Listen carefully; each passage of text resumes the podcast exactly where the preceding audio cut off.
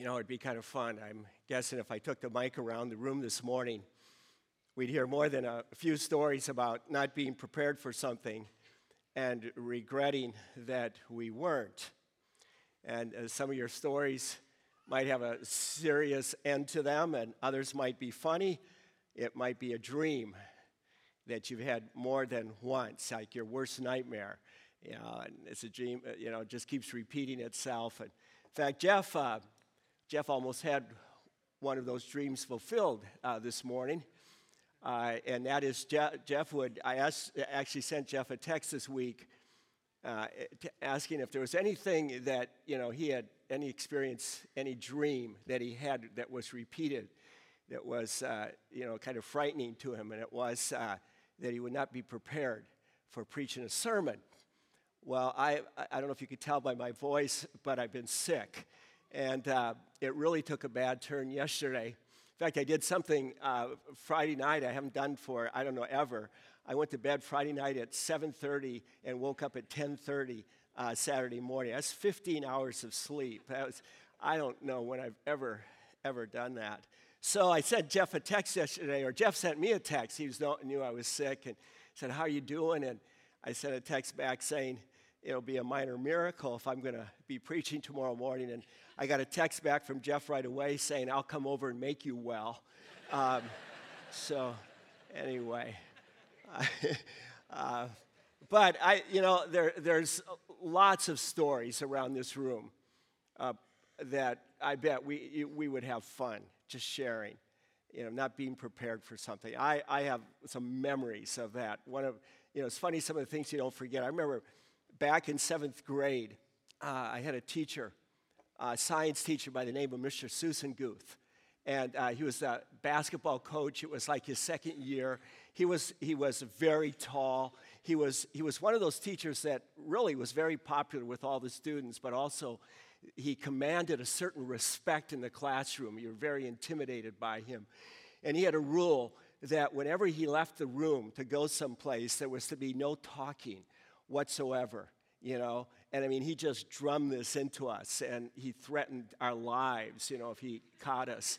And, uh, and, and so he had, one of these times he had gone, and eh, we all kind of waited a minute, you know, or two, and, and then it slowly started the pandemonium, uh, the, the chaos, you know, the talking slowly started building up. And, and so I was really into it. I was the second from the front row and talking to one of my classmates and laughing, you know, and just really, it was just the noise all over the room. When all of a sudden I realized I'm the only one talking you know, nobody else. And I could just feel his presence in the back of the room. And I turned around, and sure enough, he was standing at the door, and he just waved for me to come.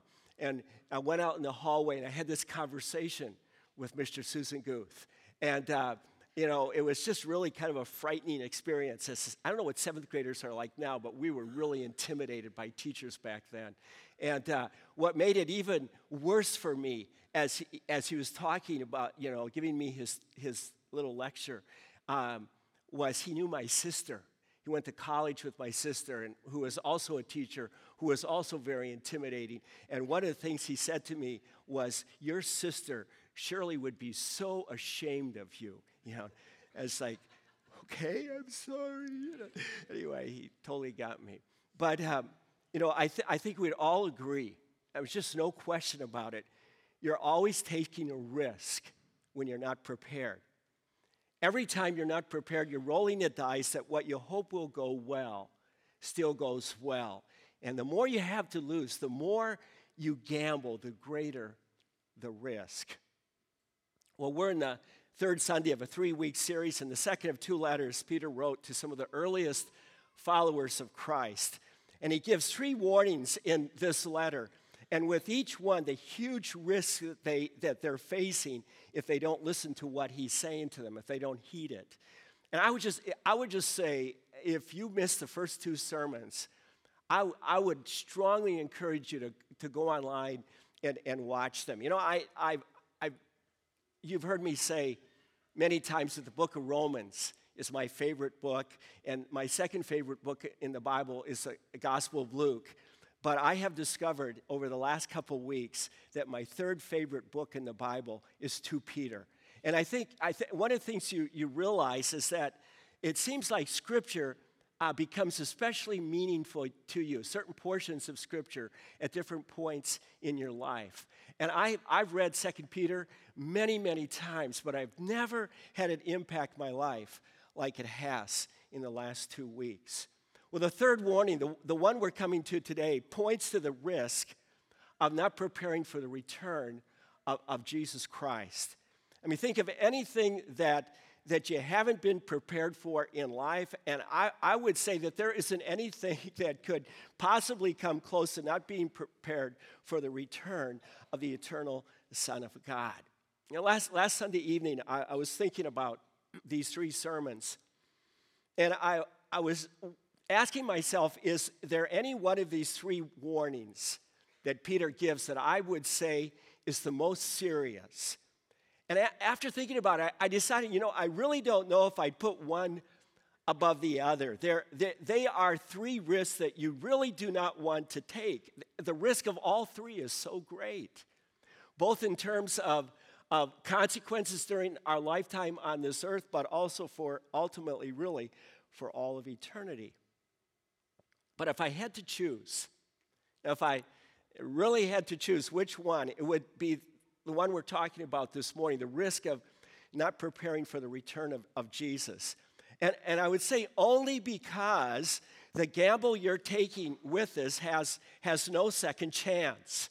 There, there, there's no time to make a course correction with this one. There, there will be no do overs with this. So we'll begin reading uh, today's scripture, and, and then we'll see why I, why I believe this is true and why this is such a, a dangerous risk. Why, really, it's, it's, it's total recklessness to roll the dice on.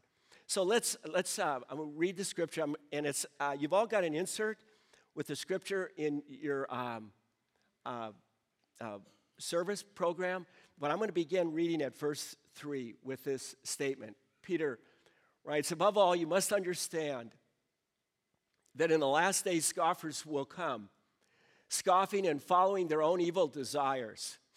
They will say, Where is this coming he promised? Ever since our ancestors died, everything goes on as it has since the beginning of creation. But they deliberately forget. Now, this Peter's answer. He said, But they deliberately forget that long ago, by God's word, the heavens came into being and the earth was formed out of water and by water. By these waters also, the world of that time was deluged and destroyed. By the same word, the present heavens and earth are reserved for fire, being kept for the day of judgment and destruction of the ungodly. But do not forget this one thing, dear friends. With the Lord, a day is like a thousand years, and a thousand years are like a day. The Lord is not slow in keeping his promise, as as some understand slowness. Instead, he is patient with you, not wanting anyone to perish, but everyone to come to repentance. But the day of the Lord will come like a thief. The heavens will disappear with a roar, the elements will be destroyed by fire, and the earth and everything done in it will be laid bare. Since everything will be destroyed in this way, what kind of people ought you to be? You ought to live holy and godly lives as you look forward to the day of God and, and speed its coming. That day will bring about the destruction of the heavens by fire, and the elements will melt in the heat. But in keeping with his promise, we're looking forward to a new heaven and a new earth where righteousness dwells. So then, dear friends, since you are looking forward to this, make every effort to be found spotless and blameless and at peace with Him.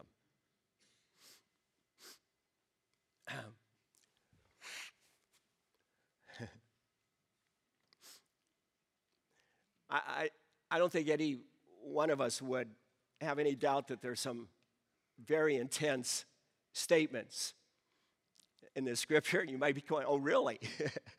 yeah. Um, you, might even, you might even say, listen, Steve, what you just read is beyond intense. This is just terribly scary stuff, and I don't like it. I mean, that I could understand why you would have that kind of a response. It is very clear that Paul, Peter is writing about the destruction of this earth as we know it. Not only this, but the inevitable judgment of mankind. And I mean, you can't miss a statement like the one Peter made in verse 7 when he, when he said this By the same word, the present heavens and earth are reserved for fire, being kept for the day of judgment and destruction of the ungodly. I mean, those words fire, judgment, destruction. I mean, intense descriptors of what's coming. The same is true with what Peter wrote in verse 10 with this statement. He said, But the day of the Lord will come like a thief. The heavens will disappear with a roar, the elements will be destroyed by fire, and the earth and everything done in it will be laid bare. Listen to that. heavens disappearing with a roar, elements destroyed by fire. What, what we're talking about is the destruction of the sun and the moon, the stars and the planets, and, and this earth, and all of what man's done. Peter said, all of our, our accomplishments, everything we've created, totally laid bare in a moment of time. I read an article yesterday in yesterday's paper about Yellowstone Park having one of the world's largest volcanoes. Did you know that? I, never, I, I didn't realize that. And if it erupted, if it erupted, it would eject a thousand times more material than Mount St. Helen did back in 1980. And I, I mean, I got to tell everybody, Beck and I, when one of our trips out to see Nikki, we, we went on Mount St. Helens a few years after that earthquake and the devastation that we saw. Imagine a thousand times that. And, and what that article said is that it would be a disaster on a global scale. All of this is mind blowing. I mean, in a certain way, it's incomprehensible, but really, what, what's most important and what you and I cannot miss if, if we're to benefit from this third chapter is that what Peter's writing about in these verses really centers on one thing. It's a, it's a five word phrase that gets to the heart of what this entire universe, including you and me, are created for. And it's Peter's description of this day in verse 10 as the day of the Lord. The day of the Lord. This, uh, this is a, a description that is repeated many times throughout the Old Testament. The prophets used it over and over again. Jesus himself used it whenever he spoke of his return to this earth. And I think it gives us this big truth to grab on this grab onto this morning. This is the big truth that I want us to walk away with, and it's this: preparing for Christ's returns, making every day his day, making every day his day. Really, this is where to begin. If, if we're going to be able to understand and benefit from what Peter's written in this chapter, it, it, it changes our whole perspective of Christ's return from one of dread and fear to one of purpose and hope and joy. And so the question to ask, really, is, is why did the Old Testament prophets and why did Jesus and why did Peter call Judgment Day the day of the Lord? Why is it called this? Well, let's think about this for a moment. If, if someone comes to you and says to you, This is your day, this is your day, what do they mean? Well, it means that it's a very significant day in your life. It, it could be the day you're graduating from high school or college, or the day you're getting married, or the day you, you, you receive an award for something that, that really is significant that you've achieved in your life. Whenever this is used to describe a person's day, it means that something unusual is happening in their lives. And on that day, they're in the spotlight, and everyone who knows them falls out of their normal relationship with them. And for that one day, everything revolves around that person. Their accomplishments, what's happened in their life is the focus of everybody's attention. Their needs are uppermost in everybody's mind, their interests are put first. It's their day for that one day. Now, I experienced this last week on Saturday, my birthday. Uh, got the sweetest early morning text from Becky's 89 year old mom. And I mean, I just love that. 89 years old and she's texting. That's the first text I got in the morning. I, I got another one from Jeff a, a, a, bit later, and more texts and phone calls throughout the day. And best thing of all, guess what was absolutely the best thing of all on my birthday that Becky made for me? Ah, lemon pie. Know? And, and not only did she do that, but do you, does anybody else ever have this struggle that you go through? Like you always feel like every day you should accomplish something? Anybody have that feeling? I'm only one. All right. But, you know, Becky said to me right away in the morning, don't feel like you got to do a single thing. Just relax. And I was just like, oh, man, what a gift. Can I really do that? You know, absolutely. And I did. It was just a great day. Hey. This is what we're talking about with the day of the Lord. It's His day. His day to do what He wants to do. It totally belongs to Him to do whatever He knows is the best and the right thing to do in all of creation and in your life and in my life. And the best thing of all, it's a day that, that's never going to end. Never going to end. No question, no question. It's a, it's a day when human history as we know it will end, as Peter so vividly describes in this chapter. But most important of all, it's a day when the eternal kingdom of the Son of God begins. See it this way, everybody. And it completely changes how you view it you know, you know that it is the day when the God who made every day will make everything right, which is exactly what Peter's pointing to us to in verse 13 when he makes this statement. In keeping with his promise, we're looking forward to a new heaven and a new earth where righteousness dwells. Where righteousness dwells.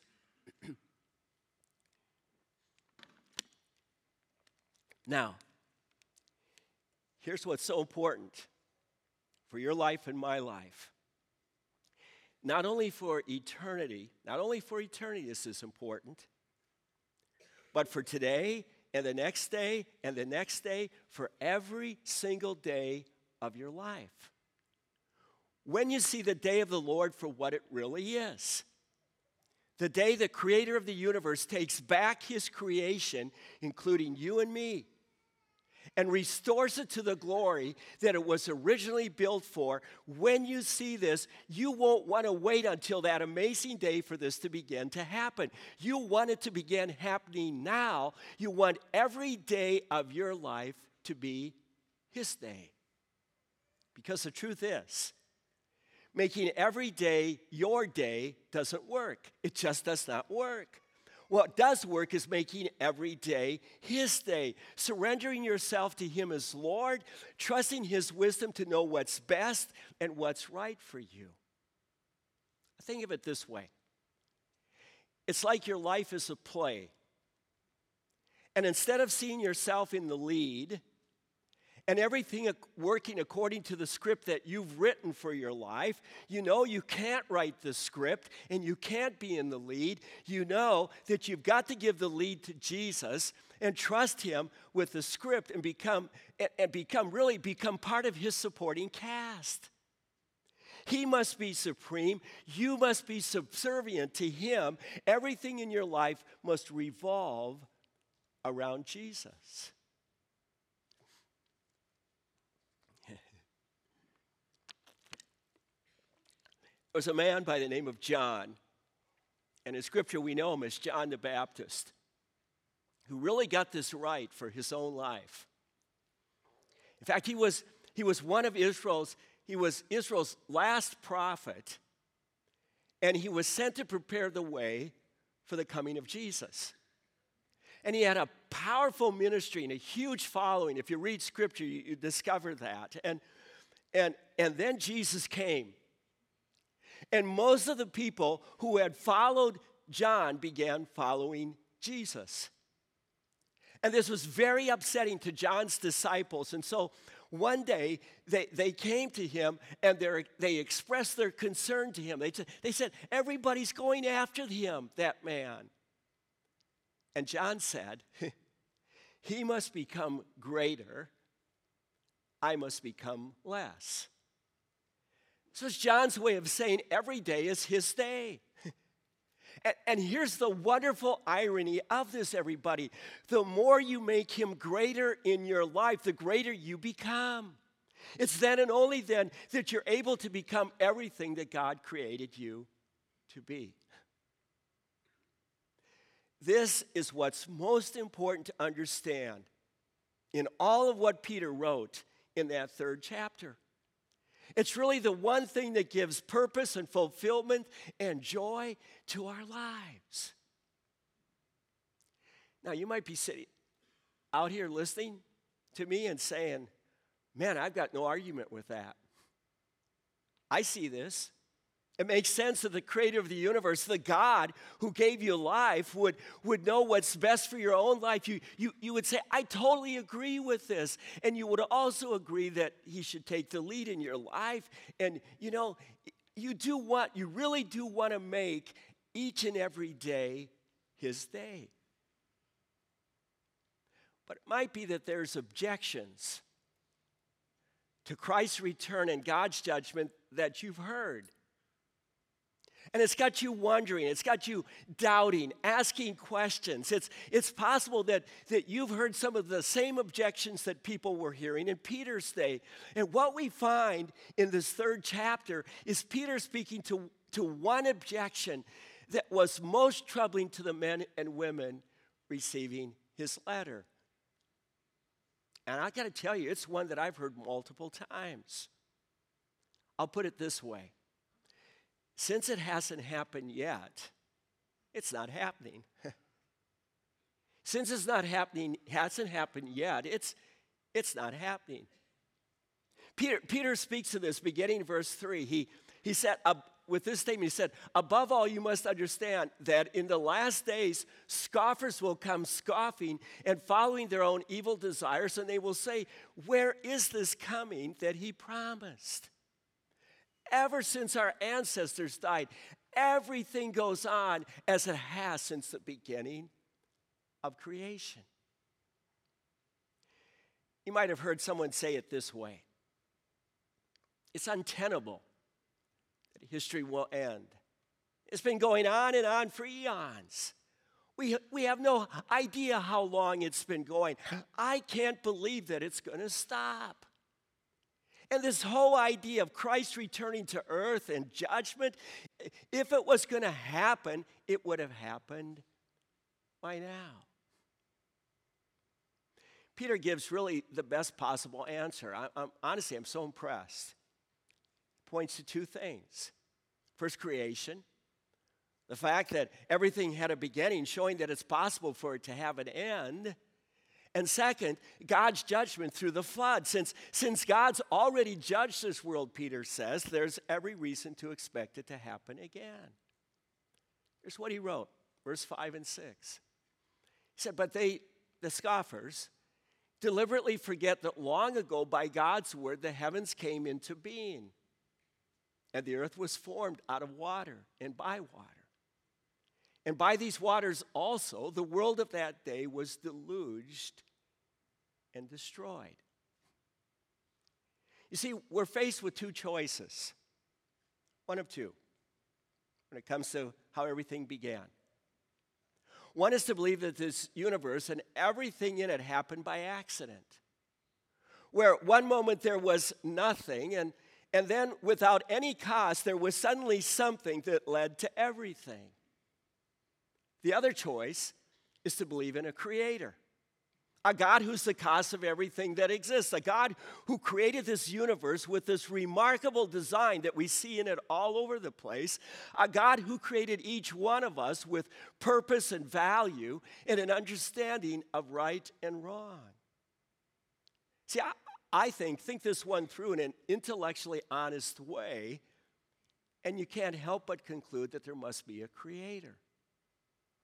Which is exactly what Peter's doing in his answers to those skeptical of Christ's returning. He, he doesn't get into all the specifics of how God created. He simply points to the fact of a creator, which means there was a beginning, and both being true shows that it's reasonable to believe that the same God could bring an end to everything. And then he points to the flood. He said it statement by these waters, the same waters, also the world of that day, of that time, was deluged and destroyed. Okay? Hmm. I got to tell you, I'm going to say it again. I'm so impressed with Peter's strong apologetic in defending God's ultimate judgment of mankind. I just, I read this book and I, I think, never again am I going to speak disparagingly of a fisherman. Like, what does he know? you know what I mean? I mean, I've, for years I've always told people when, when I was in seminary, uh, we, would, we would love to translate the stuff out of Greek that Peter wrote because he, he, he was like a, he wrote, he wrote very short, simple sentences. And, but anything that Paul wrote, man, that was like a nightmare to translate because he was so brilliant. He was a PhD kind of guy, you know. And I'm just never going to say that again, you know, after, after reading this book powerful apologetic.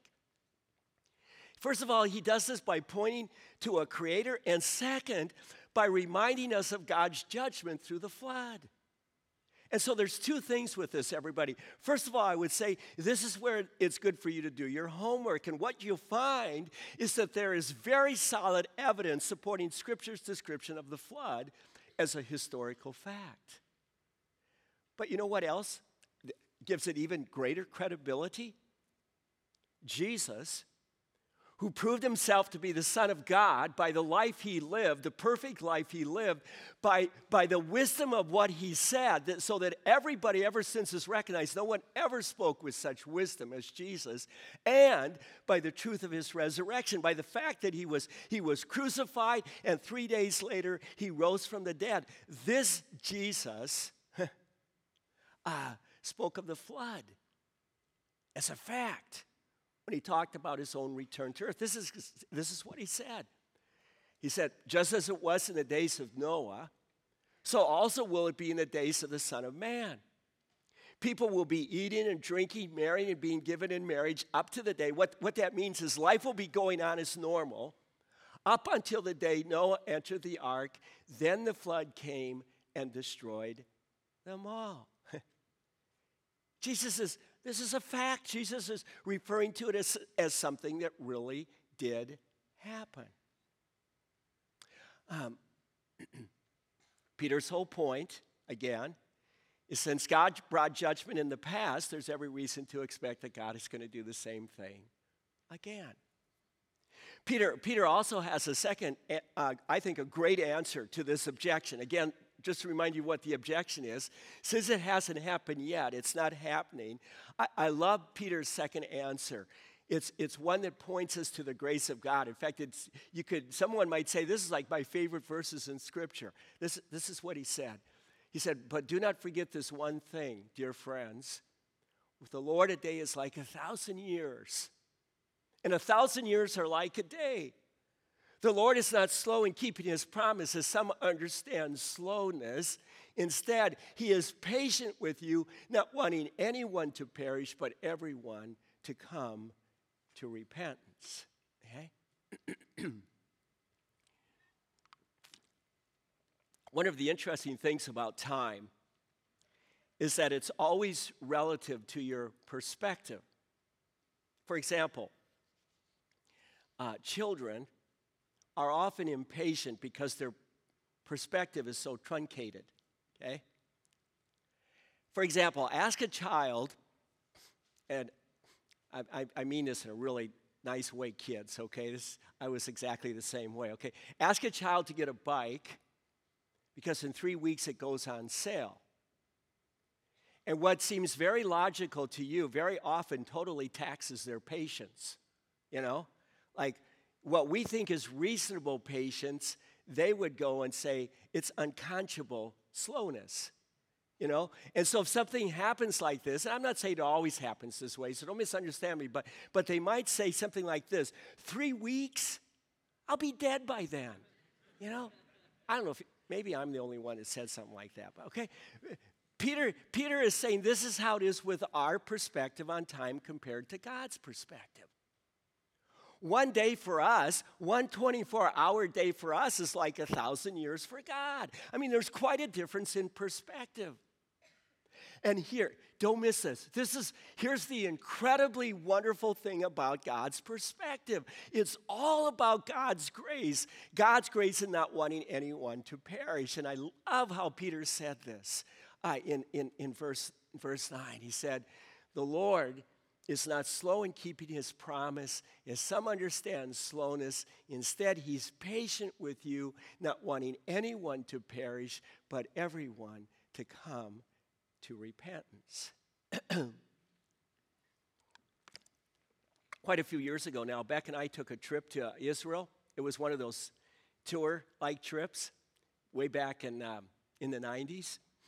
And um, you know, you know, uh, it was you know where they do the tour buses and you have a tour guide and the, all the different stops you make. The guide will talk about what you're seeing and explain it to you. And and so there were there were two buses like this.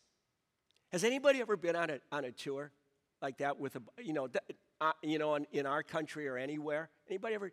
You, one of the interesting things that's interesting when you're on a tour with a bunch of people and you're on a bu- you know you're taking buses and you're all dependent on each other, um, is that almost invariably there will be one or two people who will always be late back to the bus.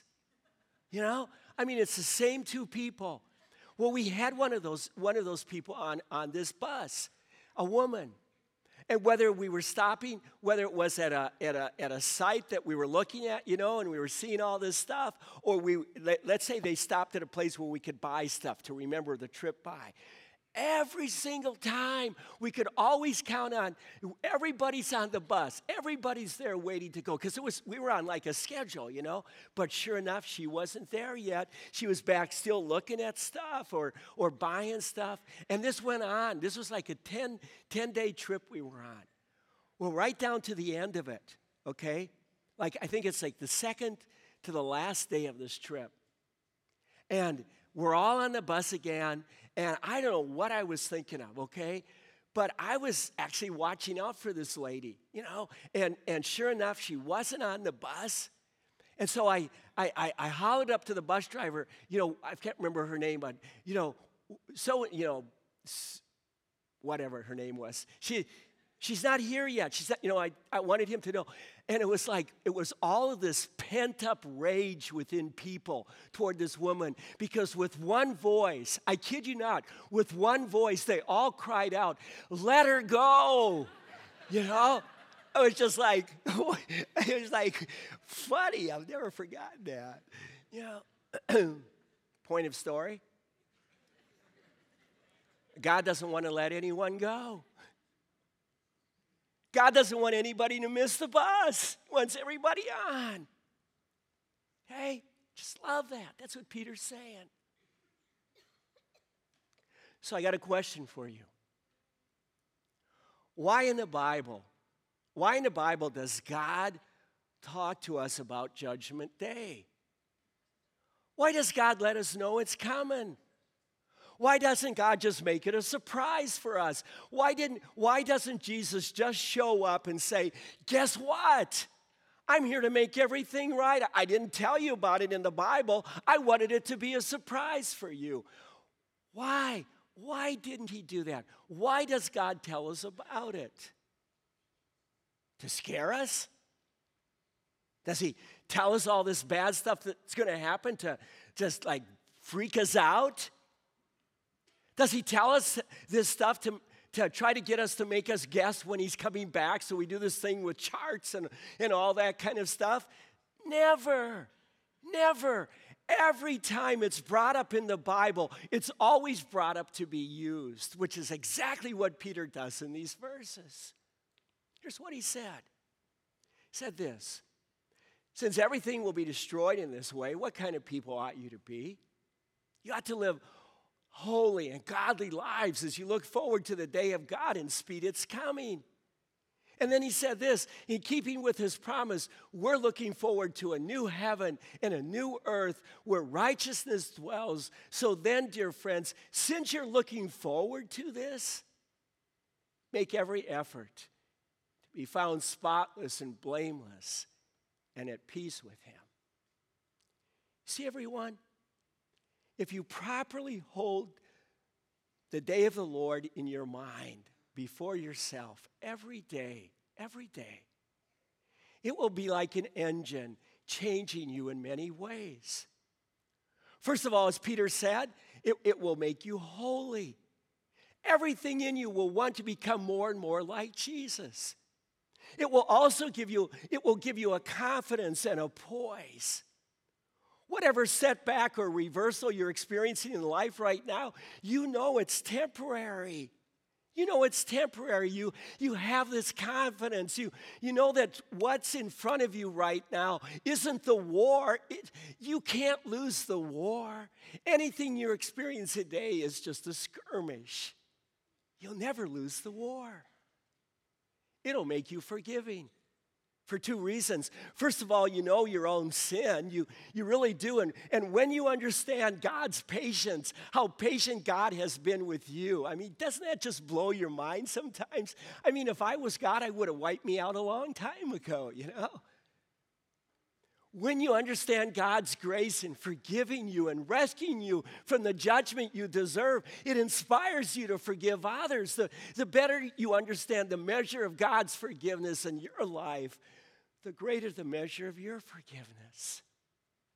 And second, since you know that in the end no one will get away with anything, it takes all the pressure off you to make sure the person who wrongs you gets what they deserve. It just takes all the pressure off. It takes away every reason to be a bitter person. And then the last one, I actually just thought of this yesterday. I couldn't believe I missed it. It'll put you on mission. It'll put you on mission. You know, when Noah was building that boat, I bet people were saying to him all the time, Noah, why are you building that boat? And Noah would say, Flood's coming. Flood's coming. The judgment of God is coming. In fact, you know what? It's so funny. Here I've read, read and reread these chapters as been working on these sermons, and I, I, I had this. I couldn't believe it. I did this. Like, where does it say in the Bible? I think it says somewhere that Noah was a preacher of righteousness. And so I actually Googled it. You're going to love this. I actually Googled it. And guess where it's found? In 2 Peter chapter 2. and then it, so this statement, it, it, Peter is described, or, or Noah is described as a preacher of righteousness. See, we can all do that. We can all tell other people about the righteousness of God, and we can all tell other people about the grace of God, and we all should tell other people that there's a day coming when God's going to judge mankind. We got to all be Noahs. Now, I got another question for you. Did you know, going back to Mr. Susan Guth, did you know that there's two kinds of teachers? Did you know that? There are. there's teachers who tell you when they're going to give you the midterm and final test. And then there are teachers who give pop quizzes anytime. You never know when, okay? So there's teachers who say at the beginning of the semester that judgment day is going to be on this day and it's going to be on this day. And there are teachers who say to you, it could be any day. You know what the good thing is about the second of, the, of those two? Because you know you could be tested any day, you always keep up with the assignment. The Bible says that you and I are to live as if today could be the last day of your life. Stephen Covey wrote a book that's become well known. It's a business book or book on life. It's called The Seven Habits of Highly Effective People. And the second habit is this He said, Begin with the end in mind. Begin with the end in mind. Isn't that a, isn't that a beautiful way to look at every day? And if anybody should want to have an effective life during their entire life on this earth, I mean, truly an effective life for the glory of God, one that maximizes every day, really, really, the best way to do this is to begin every day thinking it could be the day when Christ returns. See, I'm really convinced if we live this way, the day we stand before God, the Bible's version is He'll say to you, Well done, good and faithful servant. My version is He'll say, Way to go, way to go, way to go. And so it's true, everybody. Here's the big statement preparing for Christ's return means making every day His day. Let's pray, and then we'll, uh, we'll worship, okay? Father, I, I am so grateful to you to be able to know that someday Jesus, who died for me on the cross, who humbled himself to such a great extent, that someday he's going to return. And he's going to return as Almighty God, as King of Kings and Lord of Lords. Oh God, I ask that your Spirit would just so impress on all of us this wonderful truth that that day's coming, the Lord's day, when He's going to make everything right, everything great for your glory.